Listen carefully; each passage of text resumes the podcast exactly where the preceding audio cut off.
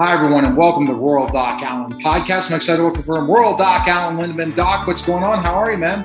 Well, I'm just fine today. Thank you, Neil. All right, we're going to talk about postpartum depression or the baby blues. Some people talk about it in certain ways. You have a beautiful new baby. Why are you sad? What kind of mood swings do women have after they deliver their baby? Well, it's pretty common to be um, sad and uh, depressed when you go home for a few days, you know, like three to seven days. That's considered baby blues days. And then you would expect resolution after about day seven. Okay. And what are baby blues? Well, you feel sad, um, depressed, you have trouble sleeping, you have trouble thinking, you have trouble getting organized. Okay.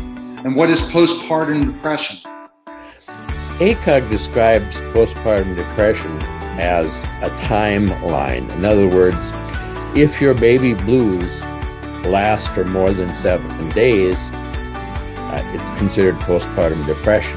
And they consider that to last for about six months. Do fathers get postpartum depression?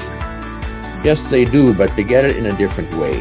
Uh, fathers usually don't even start getting depressed until about six months, and they get uh, worse at about a year.